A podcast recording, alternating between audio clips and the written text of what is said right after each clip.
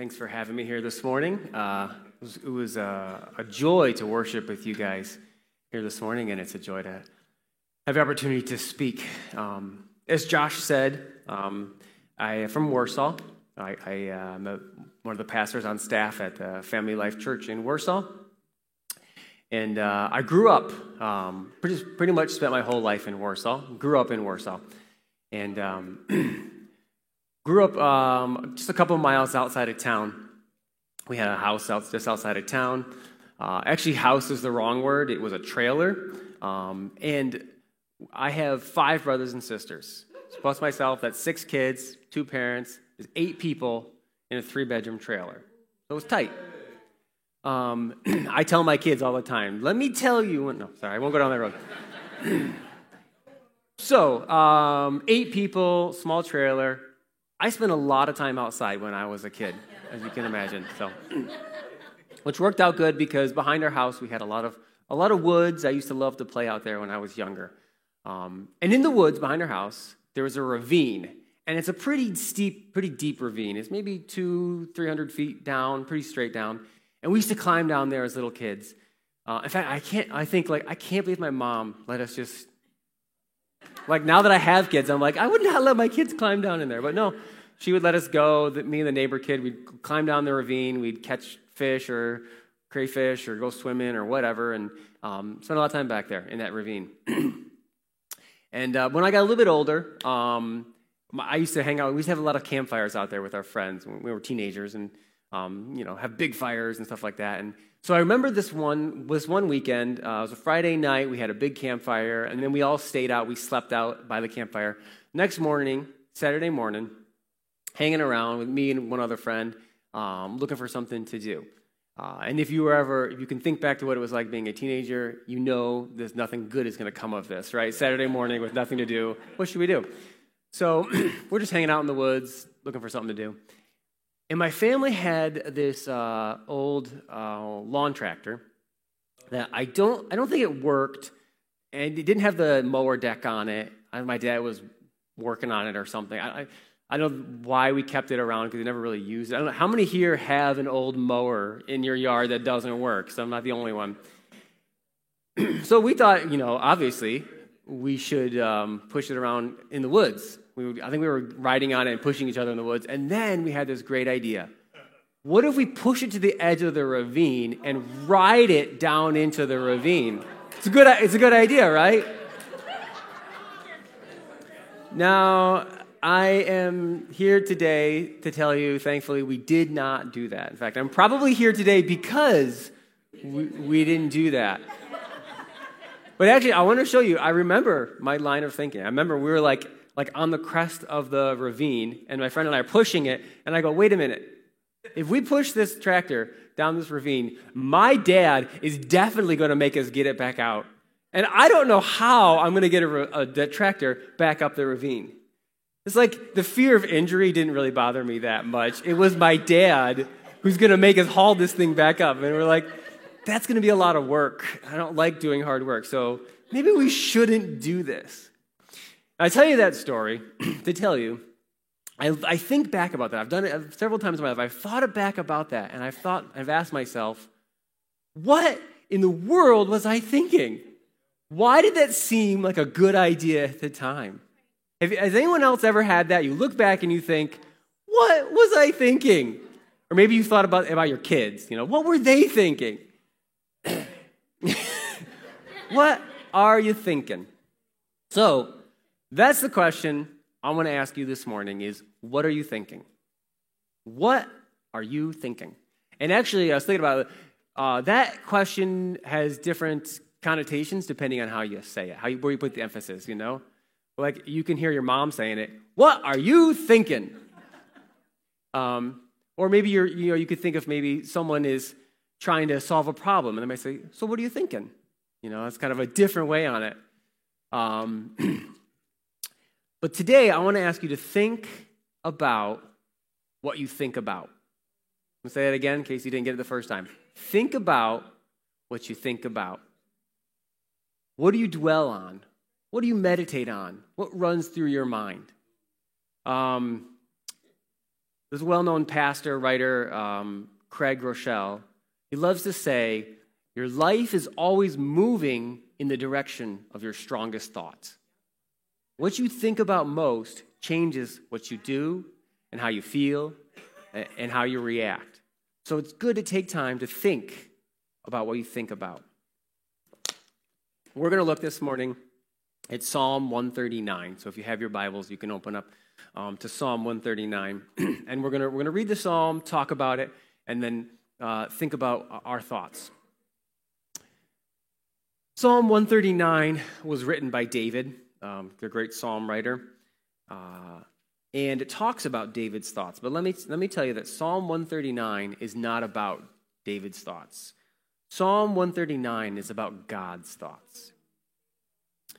And getting a picture of what God is thinking about shapes or, or tells us how we should be thinking. Instead of looking at, like, what do I want to think about, we look at what is God thinking about. So we're going to read Psalm one thirty-nine, and we're going to think, what is God thinking about, and what can we learn from that? All right, Psalm one thirty-nine, I'm going to read the whole thing. Uh, we'll start off right there in the beginning. Um, you have searched me, Lord, and you know me.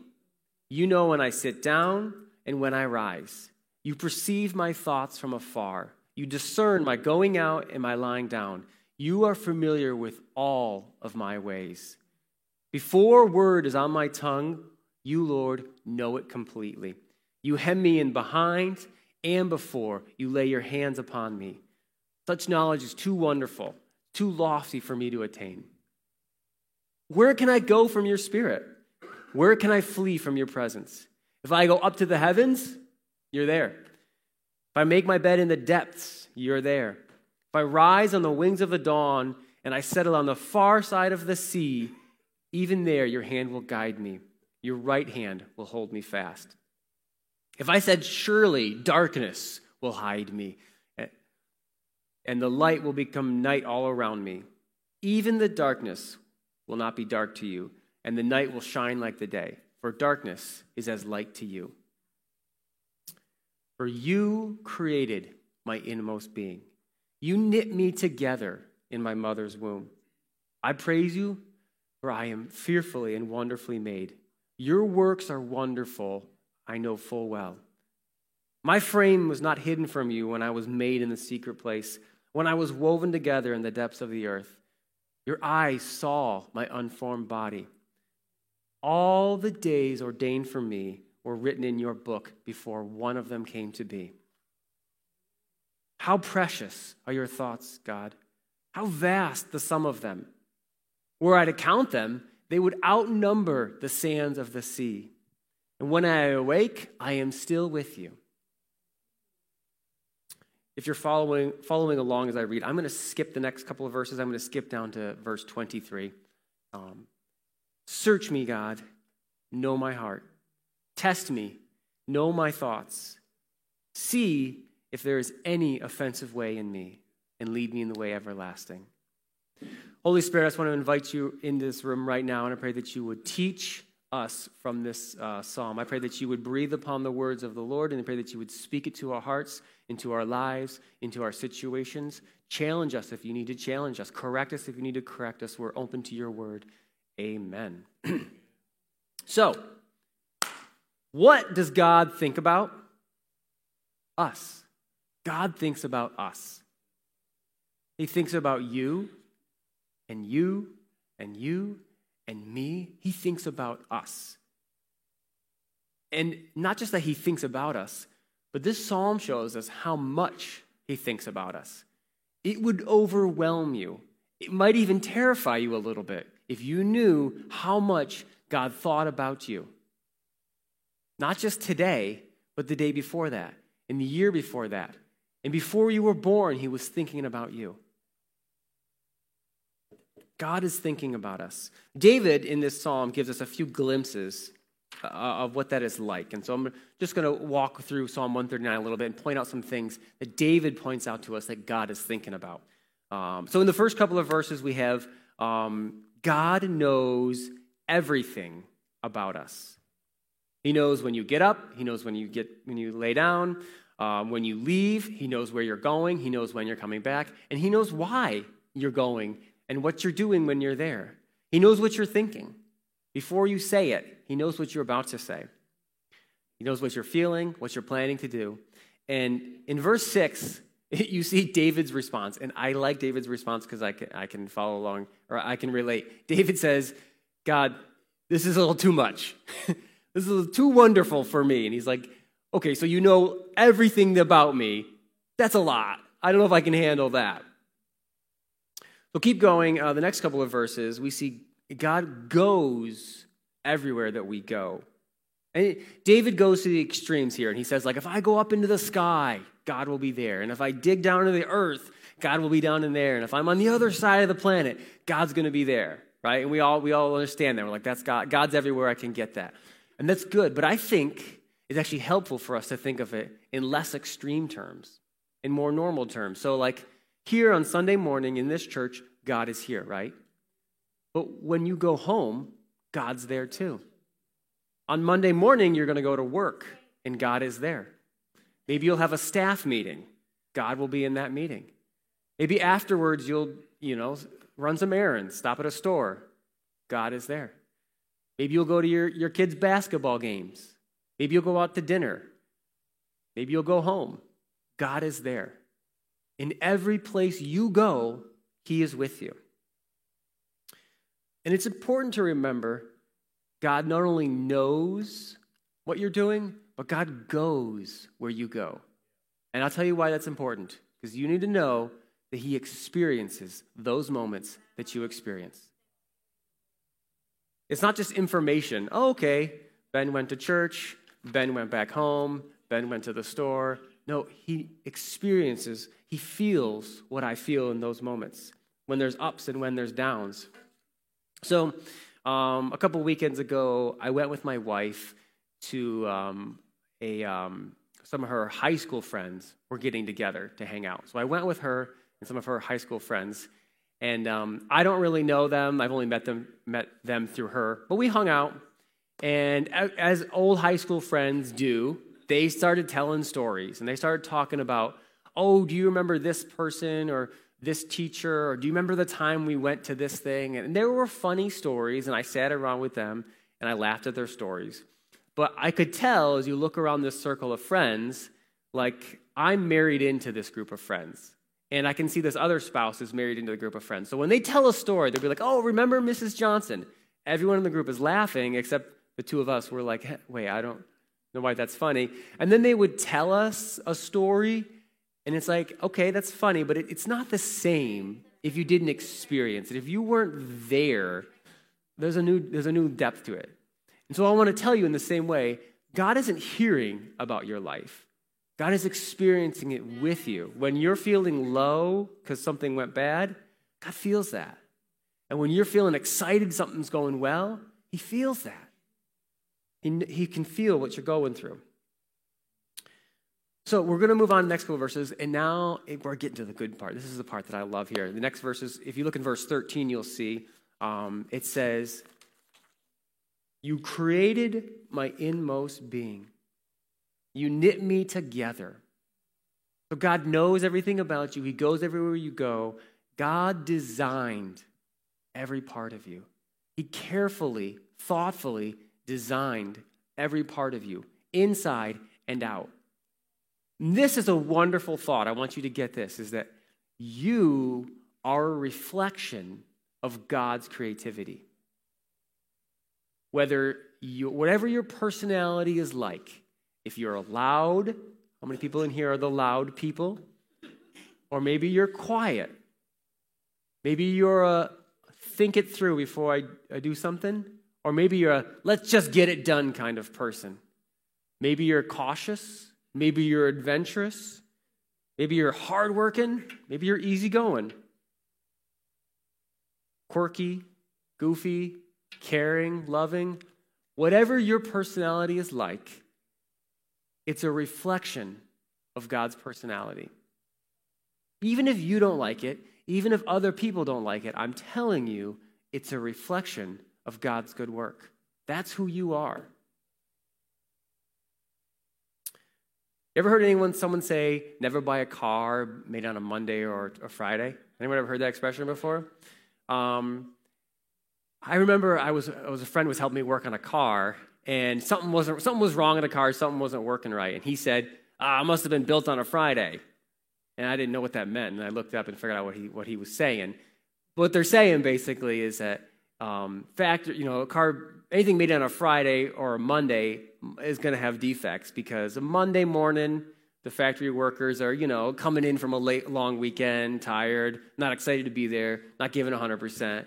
And then Friday afternoon, everyone's on a rush to get out to their long weekend, and so they're cutting corners to get out there. Um, so anything made on those days might have some questionable quality. I want to tell you, there are no factory defects in this room. God does not cut corners. God does not m- make mistakes. He doesn't take long weekends, whatever that means. But I'm telling you, you can't look at your personality and say, I'm not as good as somebody else, or God messed this up when he made me. Because I'm telling you, he planned you. He designed you the way you are. Verse sixteen, if you're following along, verse sixteen is the one that keeps me up at night. It's the one that, like, you know, gets in my head and, and, and just bothers me. Because it says, all of the days ordained for me were written in your book before one of them came to be. God has planned every moment of our lives. Before we even were, he planned all of the moments, which, of course, raises all kinds of questions about, if God planned it, then do I get to make choices? And we're not going to open that can of worms. But what's important there is that God thought ahead about your life, and he made a plan for what it was going to be like. How many of you guys are planners? Um, some people are, love to plan plan things out. And so if you ever go on vacation with somebody who's a planner, they usually will think through exactly what they want to do when they're on vacation. I am not that way. I like to just go and ha- and take it easy, and if something looks like fun to do, we'll do it. If not, we won't. Some people love to plan, and thank God for those people. Some of you, I'm willing to bet, have a vacation planned like six months from now or eight months from now. You have a vacation planned, and you already know what you're going to do Monday morning of that vacation, and how long you're going to sleep in, and what you're going to eat for breakfast, and where you're going to go, and what time is nap time, and what you're going to watch. And, and, you know, some of you have really planned out exactly what you want to do. And actually, I think that's great, because the person who's planning out that vacation day, you're thinking, what's going to be best for these people? What is my family going to enjoy? What are my kids going to enjoy? What are my parents going to enjoy? What kind of food do they like to eat? Where do they like to go? What do they like to do for fun? What time are they all going to need a nap? And you're, you're thinking through what's going to be best for them. And so I want to say, God has thought through the same thing about you. Isn't that a cool thing? He thought, what are you going to enjoy? Who are the people you're going to enjoy? Who are the people you're going to go get along with? Who are the people you're going to need in your life? God has thought through and planned ahead the moments of our lives. It, it, it is worth saying that we don't always follow God's plan. Anyone here know what I'm talking about? We don't always follow his plan. Um, but he has a good plan for us. And that's awesome. Sure, uh, David really drives home this point that God thinks a lot about us. Before we were, he planned it out. As we go through it, he experiences it with us, and he's thinking about us. Now, that thought that God thinks a lot about you can be comforting, or it can be terrifying. You know what I mean? God knows everything you've thought, everything you've done. That can be a little scary, right? I think it depends on how much you trust him. If you think God's out to get you, if you think he's looking for reasons to punish you, then that would be a really scary thing to know he knows everything about you, you know? I, I like to imagine it like this, and maybe I watch too many spy movies, um, but I like to think of the agent who's, like, following somebody and tracking somebody, and he's like, I want to know, I want to know where he spends his free time. I want to know where he spends his money. I want to know what kind of toothpaste he uses. We're going to follow this guy and, and learn everything about him and bring him down. And sometimes we think God's like that, like, oh my goodness, he's watching every step. I better not mess up. That's not what it's like, though. If you have a full picture of God and you believe, let me put it this way, if you believe that God is loving and you believe that God is gracious and you believe that God is wise, and if you believe God is forgiving, then that's a really comforting thought that he knows everything about me. And he sees it, like we sang this this morning, he sees me through eyes of mercy. And he knows when I'm struggling and when I mess up. He knows that. It's not hidden from him. And he's there to help me through it.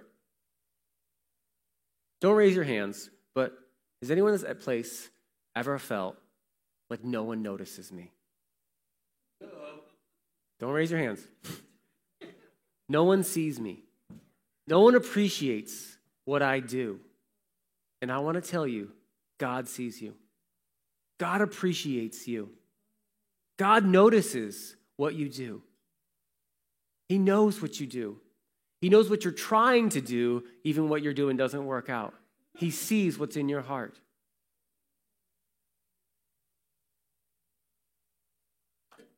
How precious are your thoughts, God? How precious are your thoughts? That's what David says when he th- when he realizes how much God thinks about him. He says, how precious. The word precious that's, that's used there, um, it, it's a word that describes something that's really valuable. Maybe something that's rare or uh, worth a lot of money, like a treasure. It's very precious. And so that's how David feels about God's thoughts. He says, these are so valuable. They're worth so much. Um, I have received, I'm, I'm sure you all have as well, as many of you have, I've received lots of cards and letters and notes and mail in my life.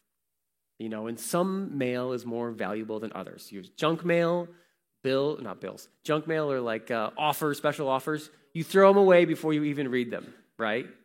Um, some of them maybe are kind of important, like a bill. You open it, you read it, you pay it, and then you then you throw it away, um, or whatever. It's an, it's an, an, you know something that you just need to read once, throw it away.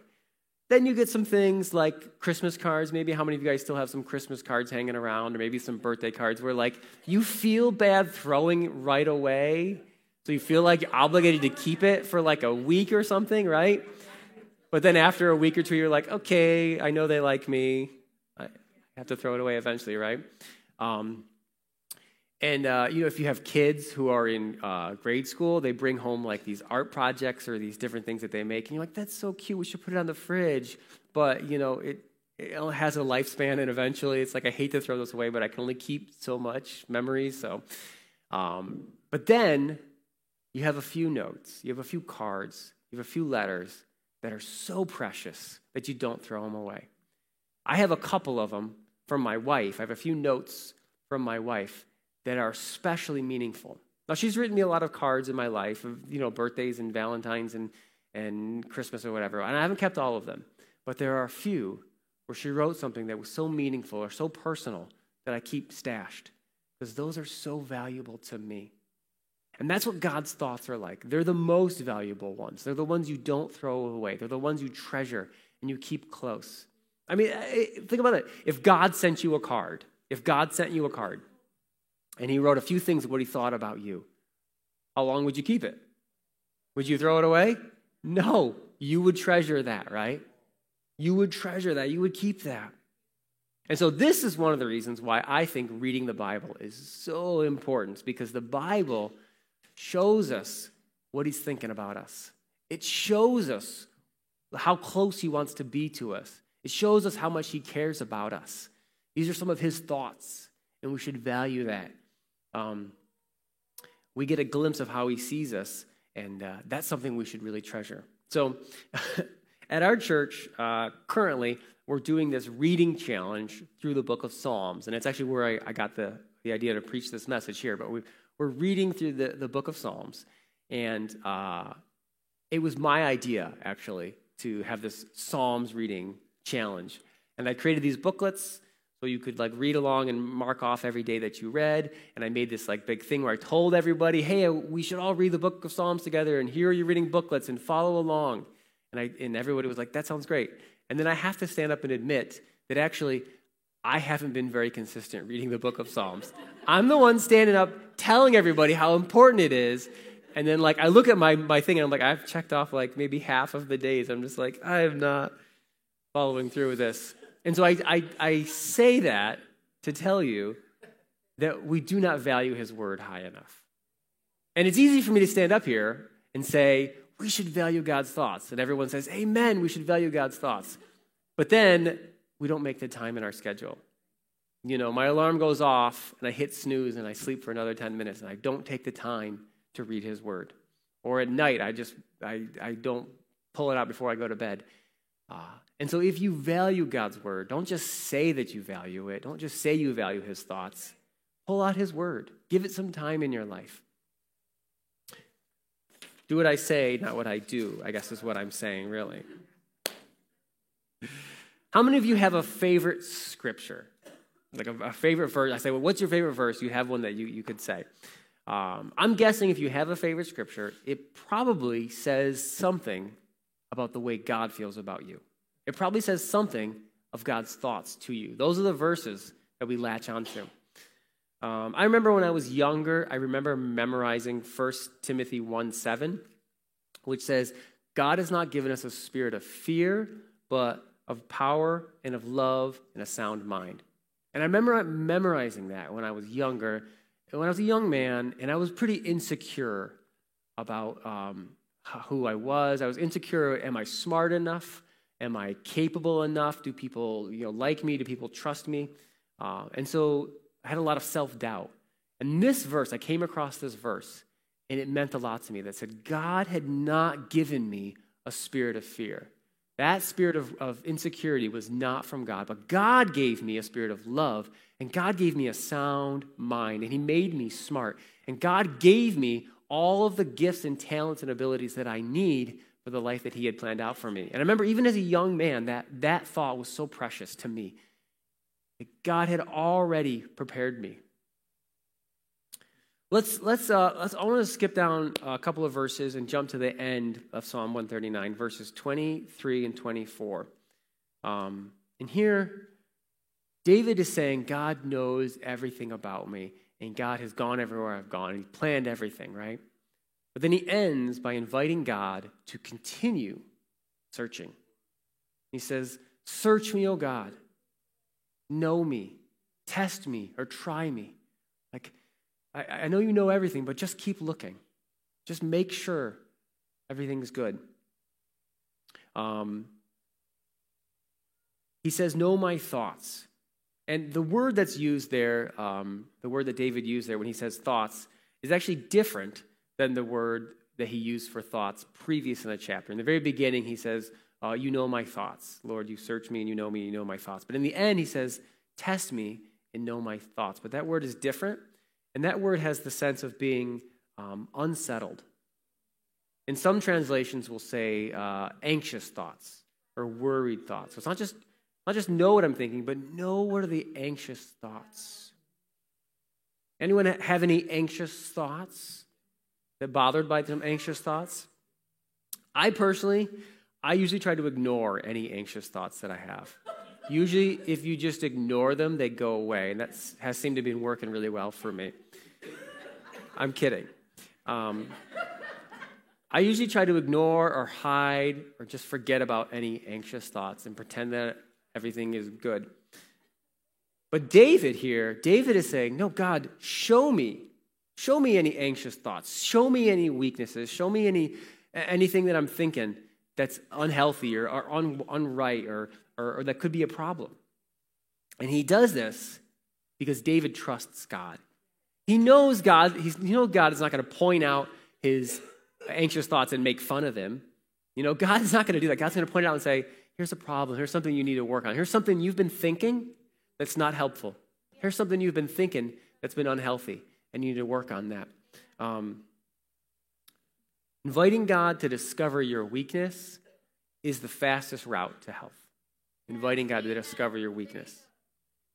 Um, I work at our, at our church, as I mentioned earlier, at uh, Family Life Church, and every year uh, we have a building safety inspection. Um, you guys probably have the same inspection here. In fact, it might be the same the same guy who comes. This inspector comes. So um, he comes once a year, and he looks at fire extinguishers and smoke detectors and exit signs and just does a general building safety inspection. And usually he'll find some things that need to be fixed, you know. There's, the, you know, light bulbs are going dim, or the bulb or batteries are dying in, in something, or something expired. And, and we have to, like, you know, update some things, fix some things. And it can, I'll be honest, sometimes it can be a little bit of a hassle, right? It can be a little bit of a hassle sometimes. Sometimes the rules change a little bit, and that's okay. It's okay. I tell myself I'm thankful for that inspection. I'm grateful. I remind myself when he's pointing out things that need to be done, I say, I'm grateful for this inspection. Because if there, if there's a dying smoke detector in our building, I would rather find out about it during a routine inspection than during a building fire. If there's an emergency light that's dead, I don't want to find out when there's an emergency. I'd rather invite him to come and inspect everything and deal with it then. And, you know, it's easy to say, yeah, that's a good idea, but I want to say, God, we want God to do the same thing with our hearts. If there are anxious thoughts, if there are unhealthy thoughts, I would rather those come out in a conversation with God than during a meltdown or a freak out or, or a breakdown, you know? And that's why we invite God to search us, to investigate, to do an inspection. Inspect my heart. Inspect my thoughts. Is there anything that doesn't line up with your plan? Is there anything that doesn't line up with uh, the way you created me? Is there anything that doesn't line up with your thoughts about me? So the lesson I want to leave you from Psalm one thirty-nine is this. Ask God what he thinks about you. Ask God what he's thinking about you. David made it very clear. God thinks about us a lot. He knows how and why we do what we do. His thoughts are precious, and we need to value them highly. God's opinion of you, hear me, God's opinion of you is more important than anyone else's opinion. His opinion is more important than your friends or your neighbors, even your spouse. God's opinion is definitely more valuable than some random stranger on the internet, so you can just stop worrying about that. And this might be the most important thing I want to say to you. God's opinion of you is more important than your opinion of you. God's opinion of you is more valuable than your own opinion of you. God's thoughts carry more weight than your own. You know, we think we think that, how many of you here like to overthink a situation? How many of you like to overthink things? Why did I say that? What did that person mean? What should I have said? What, you know, and you overthink a situation. You know what's the crazy thing? As much as you might overthink it, God has thought about it more than you. God has thought about it more than you. And you might think, here's what I should have said or, or should have done. But God knows better than you about what should have been done. God is smarter than you, okay? I know you, I know you know that, but some of you need to hear it. God is smarter than you, and so what he thinks is more important than what you think. So imagine with me, if you can, imagine a scale, okay, a big scale. And on this side, I'm going to put all of the thoughts I have about me. Here's what I'm good at, what I'm bad at, what I like doing, and who I get along with or whatever. Is every all the thoughts I've ever had about me. And on this side of the scale, I'm going to put one thought that God has said about me. Now, which is more valuable? Which carries more weight in my life? What I think or what God has said? And hopefully we give more weight to God's thoughts than we do to our own. Let me put it in a different term, like this. If you look in the mirror a hundred times and you looked at yourself and you said, I'm ugly. But God said, you are wonderfully made. Who's right? Who's right? He said, you are beautifully, wonderfully, fearfully made.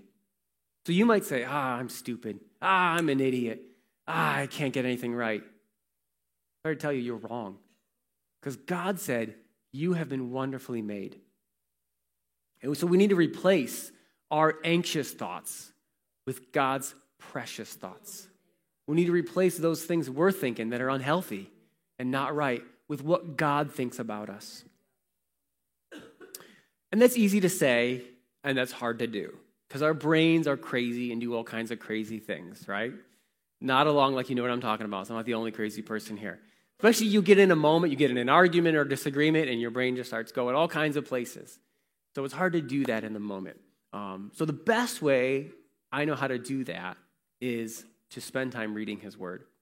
And to just, let me put it this way. Um, we are exposed to enough of our own thoughts, right? We need to expose ourselves a little more to God's thoughts in the morning and at night and throughout the day as we look at what he's saying and we read what he's saying and we expose ourselves to that. We let that influence us. So I want to end this morning. Um, I'm going to do just a quick moment of prayer. And so here's what I'm going to do. Uh, I'm going to invite you to just spend a moment in prayer, and I'm going to ask you to pray uh, what David prayed at the end of that psalm. I think it'll be up on the screens here, and it, it just says, "Search me, O Lord, and know me." Just take a moment and invite the Lord to search you. See where there's a weakness. See where there's something that needs some work.